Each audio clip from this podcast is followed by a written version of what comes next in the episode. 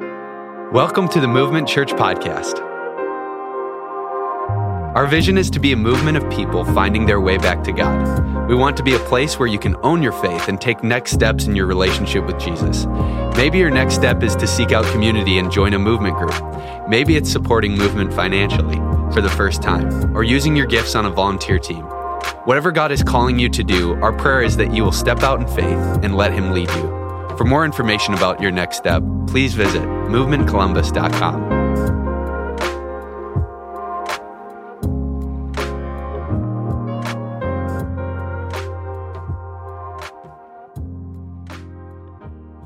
Uh, as Don said, we are going through the book of James. If you have your Bibles, turn to James chapter 2. We're going to be finishing up that chapter today in uh, James chapter 2, verses 14 to 26. That's page 736 in your Bibles.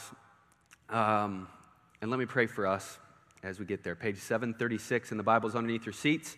James chapter 2, if you got your mobile device, chapter 2, verse 14 to 26. God, we are thankful for you. Um, we're so grateful that we get to just come in here and uh, worship you, have a date day with God. Uh, that when we think about Sundays, we think about Sabbath, it's time for us that you have given us to reflect on who you are, to be in relationship with you, to talk to you, to hear from you in your word. And Lord, we believe that you speak through your word, and so we ask that you speak this morning loud and clearly that if you need to comfort us, you comfort us. If you need to correct us, you correct us. If you need to convict us, convict us. If you need to confront us, confront us, Lord. And we pray that you would do this in Jesus' name. All right, we're going to read the text to begin this morning.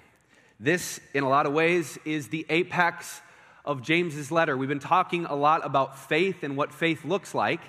And if you were to summarize all of James's entire work, all five chapters, he would say faith is revealed in action. That's actually uh, what we're going to be talking about this morning. And he uses a lot of amazing illustrations that are going to be helpful for us to dive into this morning. And so let's see what James has to say. This is James chapter 2, verses 14 through 26. I mean, just think about the conversational tone that James uses here, right? He says, What good is it, dear brothers and sisters, if you say that you have faith, but you don't show it in your actions? Can that kind of faith save anyone? Suppose you see a brother or sister who has no food or clothing, and you say, Goodbye, have a nice day, or what we do, I'm praying for you.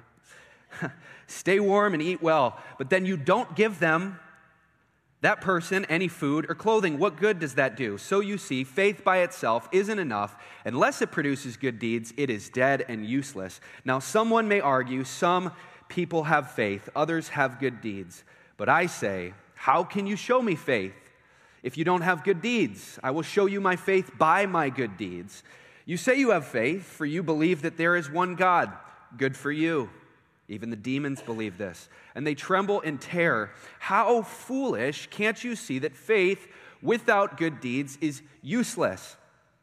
Don't you remember that our ancestor Abraham was shown to be right with God by his actions when he offered his son Isaac on the altar? You see, his faith and his actions, they worked together. His actions made his faith complete, and so happened just as the scriptures say Abraham believed God, and God counted him as righteous because of his faith. He was even called a friend of God. So you see, we are shown to be right with God by what we do, not by the faith alone. Rahab the prostitute is another example. She was shown to be right with God by her actions when she hid those messengers and sent them safely away by a different road, just as the body is dead, lifeless, empty, without breath, so also faith is dead without good works. Let me just challenge us this morning before we get going, as I almost fall over, that uh, we just absorb this book this summer. If you were to read James from cover to cover, it would take you 15 minutes. We're going through all five chapters this entire summer, so we're going through it slowly. But what would it look like for us to absorb a book that was written by the half brother of Jesus? Obviously, he was not conceived by the Holy Spirit, but he lived and grew up with Jesus. He did not believe that Jesus is the Messiah until a historical and real event happened. And that was his brother said, I'm going to die. And then he died. And he said, I'm going to rise from the dead. And then he did. And that historical fact and reality was enough to push James, the brother of Jesus, who did not believe in him, along with his siblings during his earthly ministry, to call his own brother, and we've said this before, our glorious Lord and Savior. And think about what that would take for you to say that about one of your siblings. For him, it was the death and the resurrection of Jesus, his brother, that convinced him. And then he writes this book to the church in Jerusalem that he is now a leader of to es- express what faith in Christ looks like. And we talked about if faith is this $100 bill, right? You hold up the $100 bill, and a lot of times you can tell that it is real because inside of that $100 bill is a watermark. And for James, the watermark of faith, the thing that is on the inside, is action. Faith is revealed, real, genuine faith is revealed in action. And this is the central claim of James's argument. It is the apex of his argument. It is the culmination of all that he will say and all that he has said. It is the pinnacle, it is the summit, and it all revolves around this word faith, which we talked about last week. Faith is this Greek word pistis. Everybody say pistis again. Pistis. And pistis is used 13 times in this chapter alone, 11 in the verses that we read today, 244 times in total in the New Testament. And faith doesn't just have to do what, with what's between your ears, what's in your noggin. It has to do with your life. Because faith has a lot more to do with trust and allegiance than simply an intellectual box that you check saying, I ascribe to that.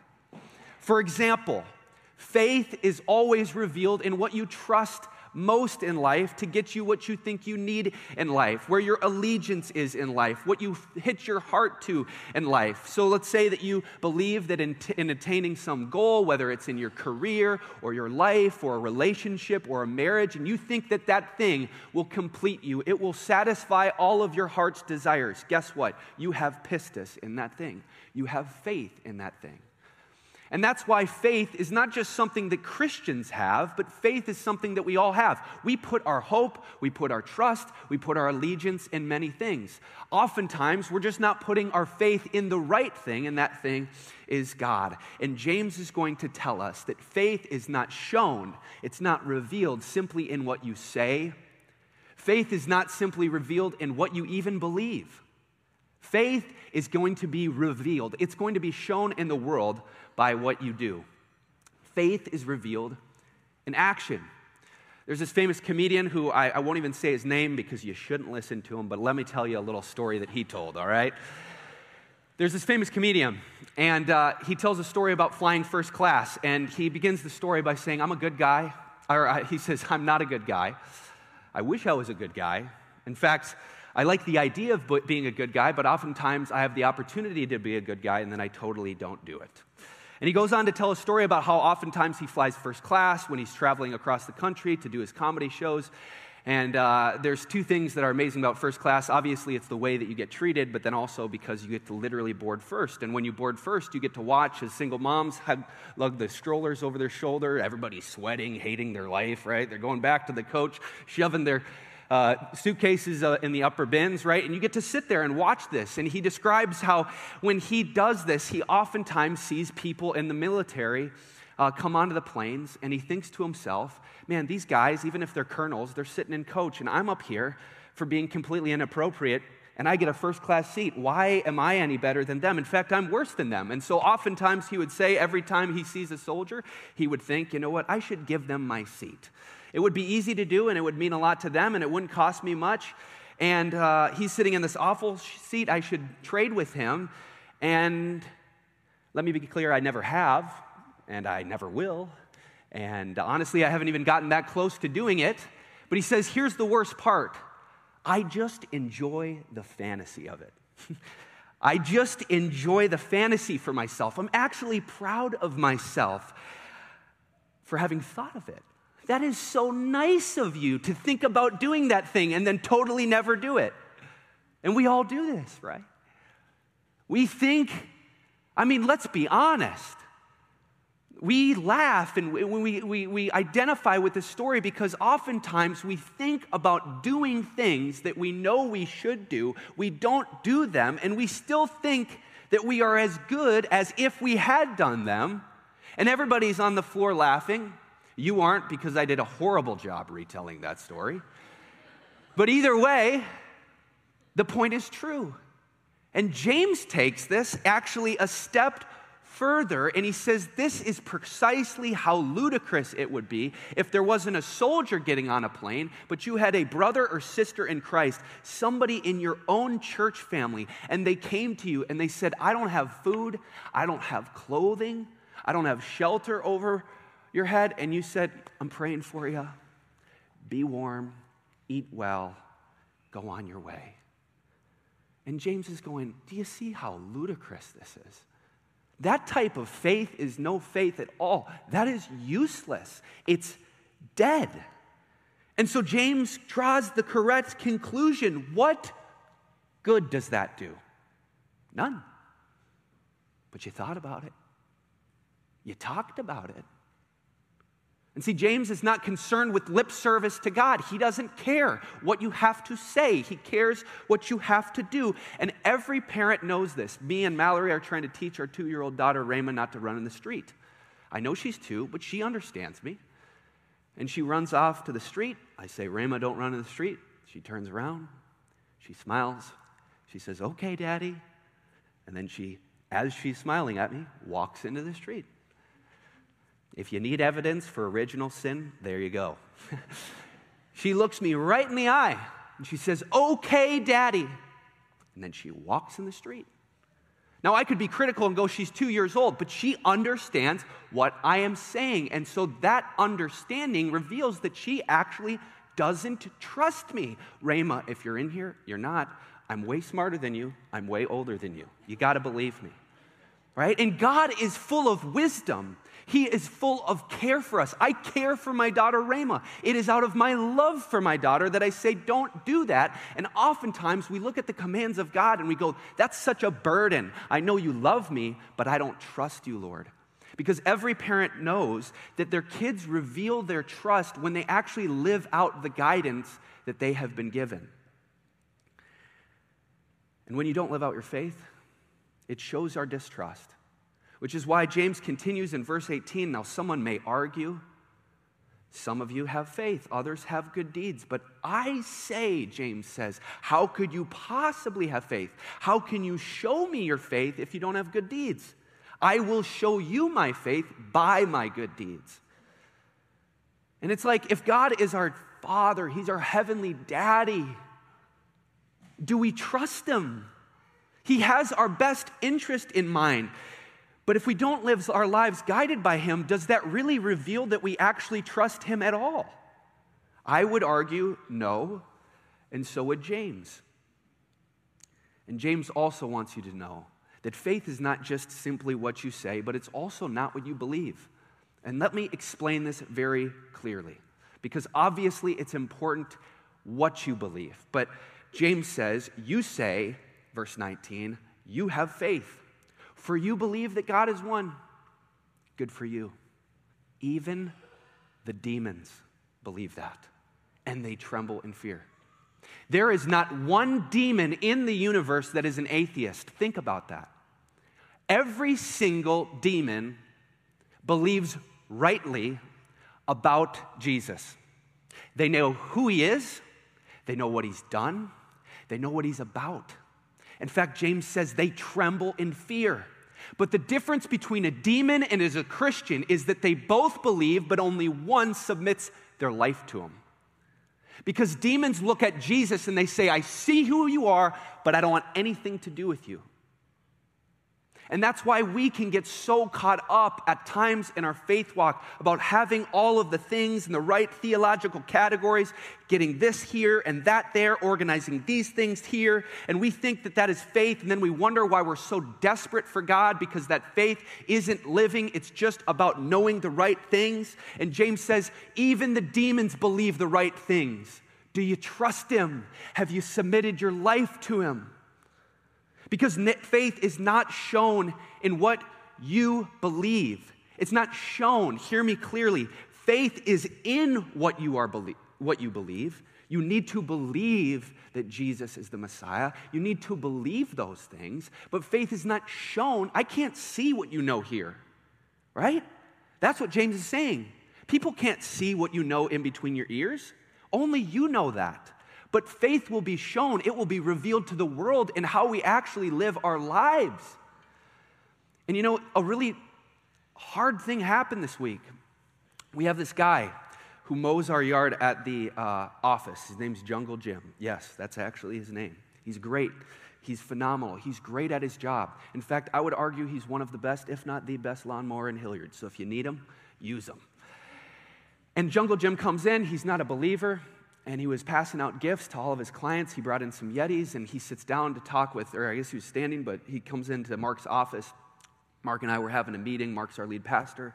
And he starts talking to us and he kind of vents a little bit.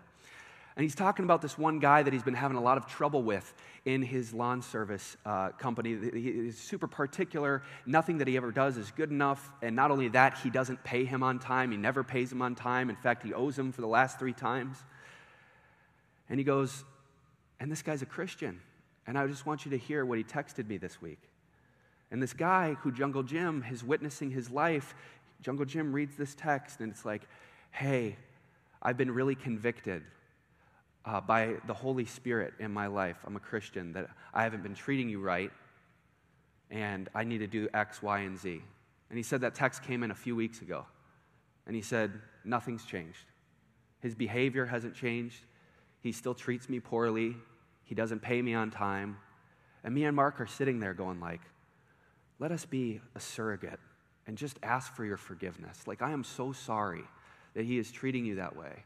And as a Christian, I just go, that makes me so angry because you defame the name of Jesus when you say one thing, when you believe one thing, and then you don't act that faith out. And here is this guy that we're trying to like show Christ to, and we've got other Christians doing him a complete disservice. And James says, Good for you. You believe all the right things, you got it in the right categories. But even the demons believe this, and they tremble and shudder at the name of Jesus, but they don't submit to him. And so let me ask you do you submit your life to him? Where is your pistis? And he goes on.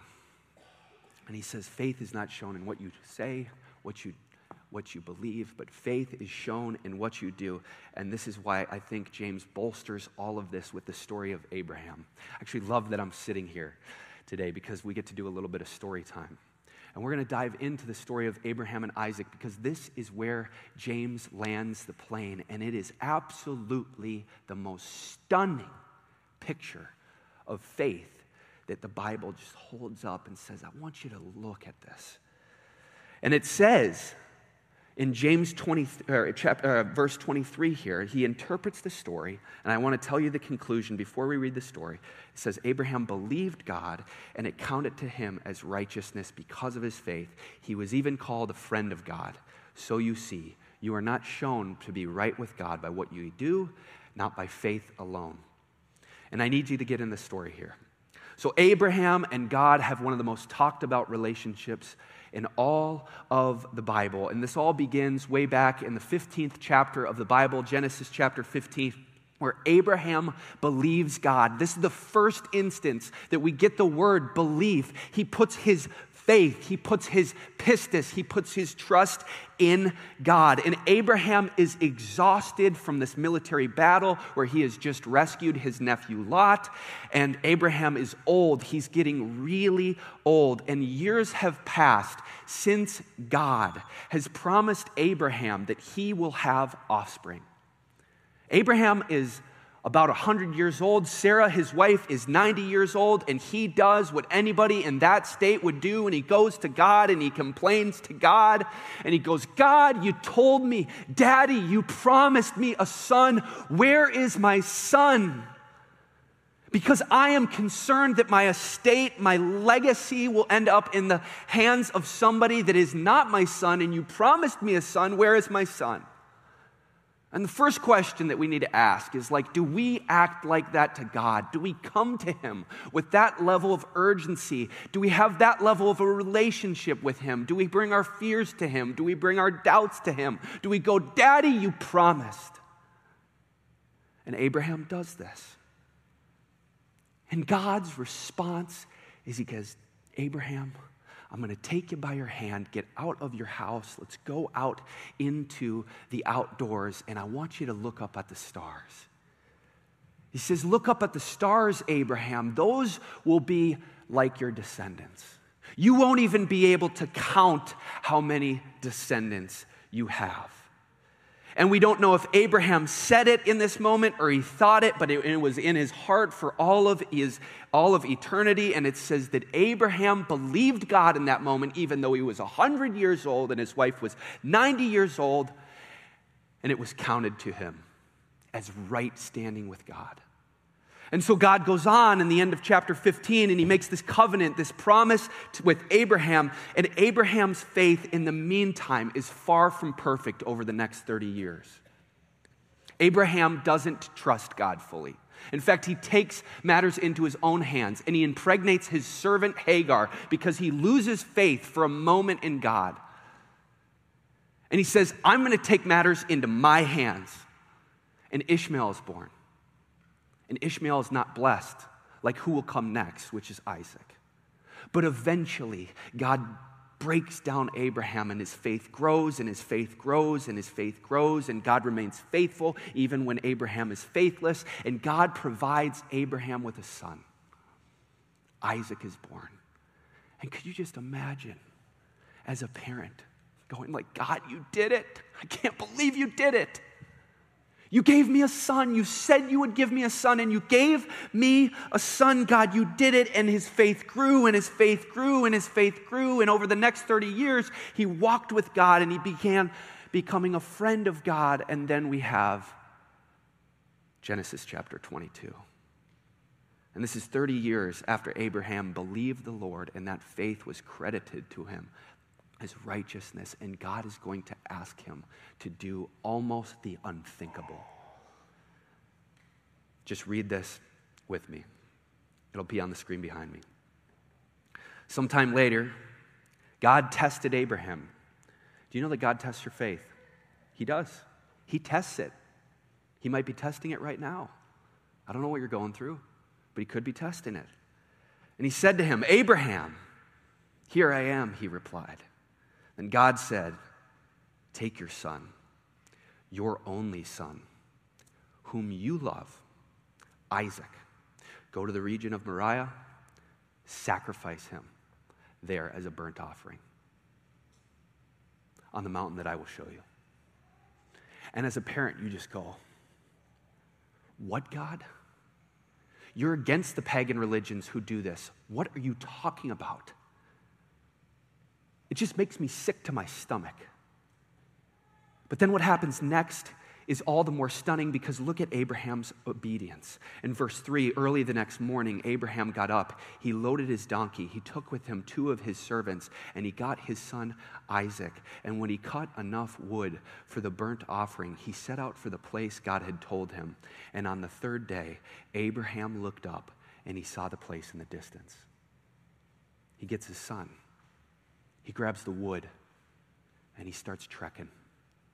And then off in the distance, as they're coming on the donkey, he sees Mount Moriah and he thinks about what he is about to be called to do. And surprisingly, look what happens next. In verse 5, it said this He said to his servants, Stay here with the donkey while I and the boy go up the mountain.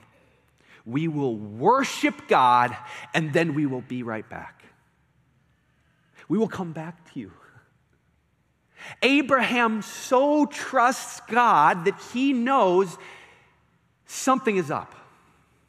God couldn't possibly contradict himself, and so I'm going to trust him. I'm going to believe him, even if it costs me my son. We will worship, and then both of us will come back. And the writer of Hebrews takes this, and this is where his faith is incredible because Abraham believes in a resurrection before anybody else, because Hebrews takes this and he says, Abraham believed that God would resurrect Isaac from the dead.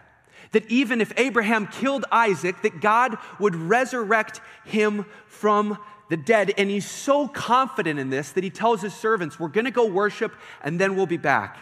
And so then in verse 6, Abraham takes the wood for the burnt offering. He places it on his son Isaac. Isaac is carrying the wood, and he himself carried the fire and the knife.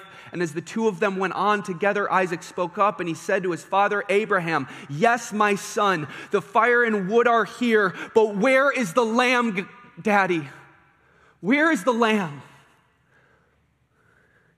Could you imagine Abraham looking his son in the eyes? God has asked me to sacrifice you, and I bet you Isaac knew it in that moment, and Isaac stayed because Isaac trusted God because his daddy did. And so then they went and Abraham says, God himself will provide the lamb for the burnt offering, my son. And the two of them went on together. And when they reached the place that God had told them about, Abraham built an altar there. He arranged the wood on it. He bound his son. He laid him on top of the wood. And then he reached out his hand to murder his son. And God says, Stop. Here I am, Abraham says. Do not lay a hand on that boy. Do not do anything to him, because now I know that you fear me, because you have not withheld your son, your only son, from me. And as I read this this week, I go, What am I withholding from God? Would I give my son? And Abraham looked up, and in a thicket he saw a ram caught by its horns. He went over there. He took the ram and he sacrificed it as a burnt offering instead of his son. And so Abraham called the place Jehovah Jireh. The Lord will provide. And to this day, he said, on that mountain, the Lord, it will be provided. And the angel of the Lord called Abraham from heaven a second time, and he said, I swear by myself, declares the Lord, that because you have done this, and you have not withheld your son, your only son, I will surely bless you and make your descendants as numerous as the stars of the sky and the sand on the seashore. Your descendants will take possession of cities of their enemies, and through their offspring, all the nations of the earth will be blessed because you have obeyed me. We made it through. And James takes this event and he interprets it. He explains it in verse 22 and he says, You see, his faith and his actions work together. His faith made his actions, or his actions made his faith complete. And you go, well, how does this happen? Well, Abraham, through 30 years, walked with God daily. He went through the ups and downs with God daily. He learned to trust Him, he learned to love Him, so that when the ultimate test came, Abraham's faith was mature. And we are told that he was shown to be right with God, not by what he just believed, but by what he did. And at this point, if you know the rest of the New Testament, you think like the obvious question is James teaching something other than all of the other teachers in the New Testament? And the answer is no. Paul knows this. John knows this. Jesus even knows this. John tells us, and we can know that we are God's if we obey his commandments. Paul says, Should we go on sinning so that grace may abound? Of course not. And even Jesus himself says, I am the vine, you are the branches. The branches that abide in me will bear much fruit. Faith and action always go together. If God gave you your greatest desire, like Abraham got in his son Isaac, would you give it back to him? And how did he do this? You might have missed it because it's a little detail. But the text tells us that Abraham was even called a friend of God. Think about this. That decision wasn't divine child abuse, let alone the fact that God didn't end up requiring the son. This was not rooted in coercion from God, this was rooted in friendship. Abraham had walked with God through enough life that his faith had turned into full blown friendship with God and he trusted God. And ultimately, this is the difference between a dead faith and a living faith because faith is friendship with God. And in a lot of ways, this is the crux of faith because think about what friendship is like. Think about your house or apartment. We all have friends that we let into the front room, and we have friends that we would let see our bedroom. We got friends that if they come over, we feel like we got to call Stanley Steamer over to clean our whole house. And we got friends that if they saw it like a mess, we wouldn't even care because of that intimacy. We got friends that we'd barely let through our backyard, and we got friends that have refrigerator privileges. I got friends that I wish I walked into my house and saw them in my refrigerator eating my food. And God had gotten refrigerator privileges in the life of Abraham. He so trusted God that he trusted him enough to believe that there was purpose behind him even sacrificing his own son. And what do we withhold in our lives because we're, if we're honest with ourselves, we don't have deep friendship with God. But until God has refrigerator privileges in your life, until you've let Him into every nook and cranny of your life, He is not as good of a friend as Scripture wants him to be.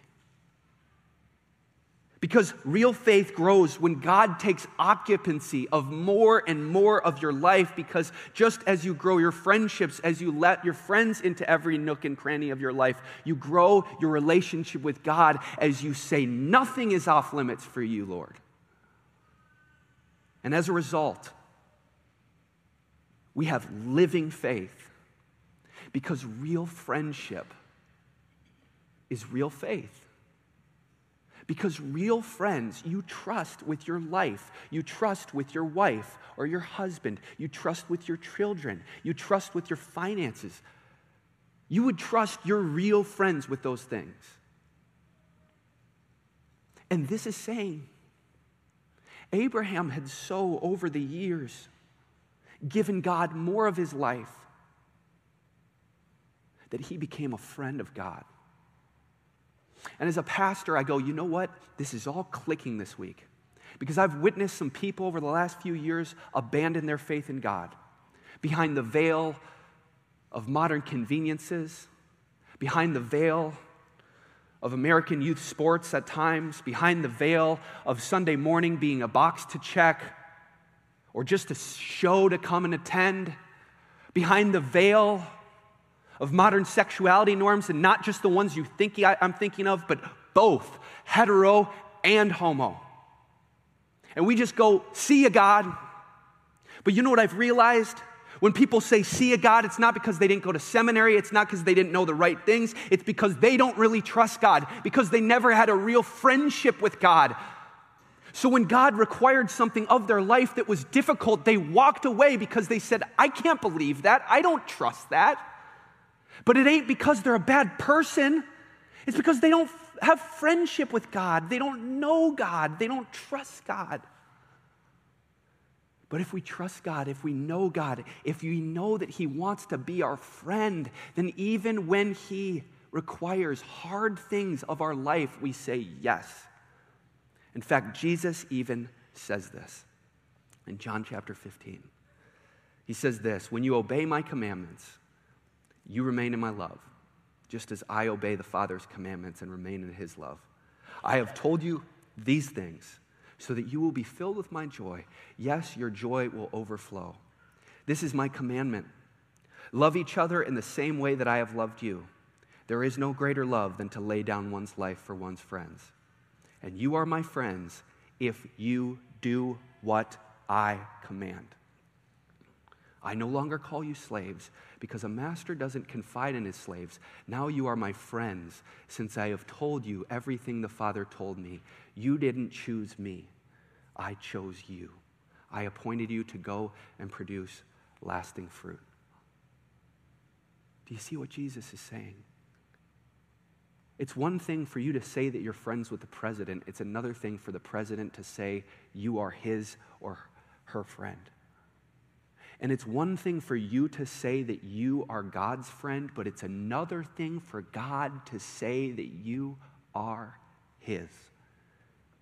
And Jesus says, I have chosen you to be my disciples, to be my friends. Jesus walks with his friends for three years, his disciples, and he says, Go and make disciples. Don't go and make converts. Go and make disciples. Go and make friends of God. And see, that is why the story of Abraham is so moving to me because it just points us forward to Jesus. Because think about the story Isaac carries the wood for the sacrifice up to Mount Moriah. Jesus carries the wooden cross to Calvary. Both Isaac and Jesus accept the call to be sacrificed, and they were bound. And Isaac was spared because God provided the sacrifice. And you know who the ultimate sacrifice was? It was Jesus. Because Abraham believed that God would even raise Isaac from the dead only because Jesus was raised from the dead. And God said to Abraham, Now I know that you love me because you did not withhold your son, your only son, from me, so that we could look at Jesus and look at our Heavenly Father and go, God, now I know just how much you love me because you didn't withhold your son, your only son, from me. Because Isaac wasn't killed, but Jesus was for you and for me. And God the Father did not spare his Son, his only Son, whom he loved, by the way, so that you and I would know just how much we are loved by God. And that's why Jesus says, This is true love, that you lay down your life for your friends. Do you lay down your life for Jesus because he did for you? And that's why James says, faith without works is dead. Because if you came into this room and you had a friend walk up to you and they said, I need clothing and I need food, and you just said, I'm going to pray for you, do you know how pathetic that would be? We should pray.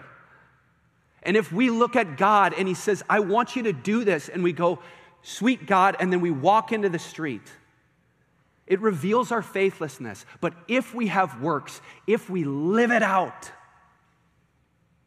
it shows our faith. But never forget that you will never outdo God in sacrifice in this relationship. We all come home sometimes in our marriages, if you're married, and we feel like we're outdoing our spouse.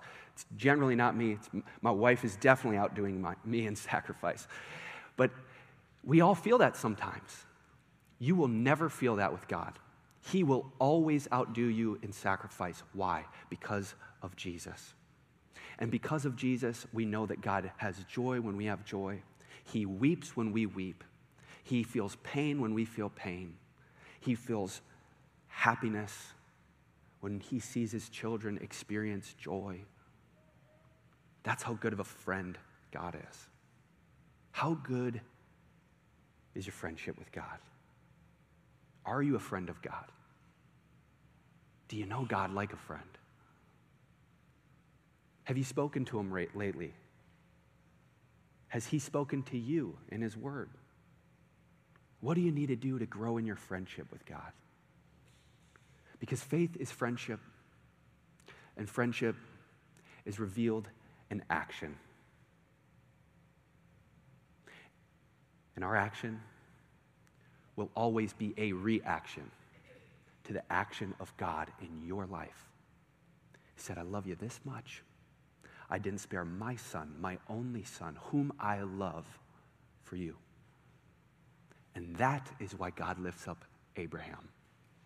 Because when we have faith in God, we look like Jesus and we look like God. And in that moment, Abraham looked like God. Let's go look like God because we are friends with God. Amen. Let's pray. Father in heaven, thank you for your grace and your mercy. Uh, that we don't have to live up to this perfectly because you lived up to it perfectly for us. You were our friend before us. You chose us.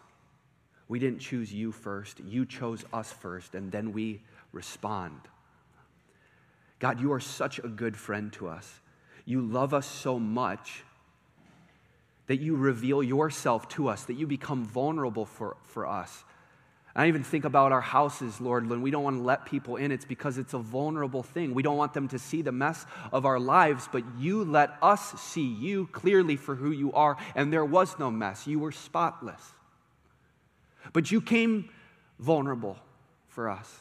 You became vulnerable for us. And Lord, maybe that's the first step this morning that we just confess. Like maybe we haven't been walking with you like a friend. Maybe we haven't been a good friend to you, Lord, and we need to become vulnerable to you. Show some honesty with you so that we can grow in our friendship with you, Lord. If that is our first step, I pray that we do that. But uh, for those that do not know you, Lord, I pray that they would see that when they step into that relationship with you, that they are stepping into a friendship. That yes, it is a lordship, but it is first it is not even first. It's just all things, Lord. it's a friendship, it's a lordship, it's companionship, it's discipleship. And Lord, we're just so grateful that we get to worship a God that calls us into that. And so we pray, Lord, that you would help us to grow in you, that our friendship, like Abraham, would grow in you, and that our goal would not be perfection, but would be an ongoing growth as we see ongoing growth even in our earthly relationships. Thank you for your word. Continue to speak to us as we worship this morning. It's in your name I pray. Amen.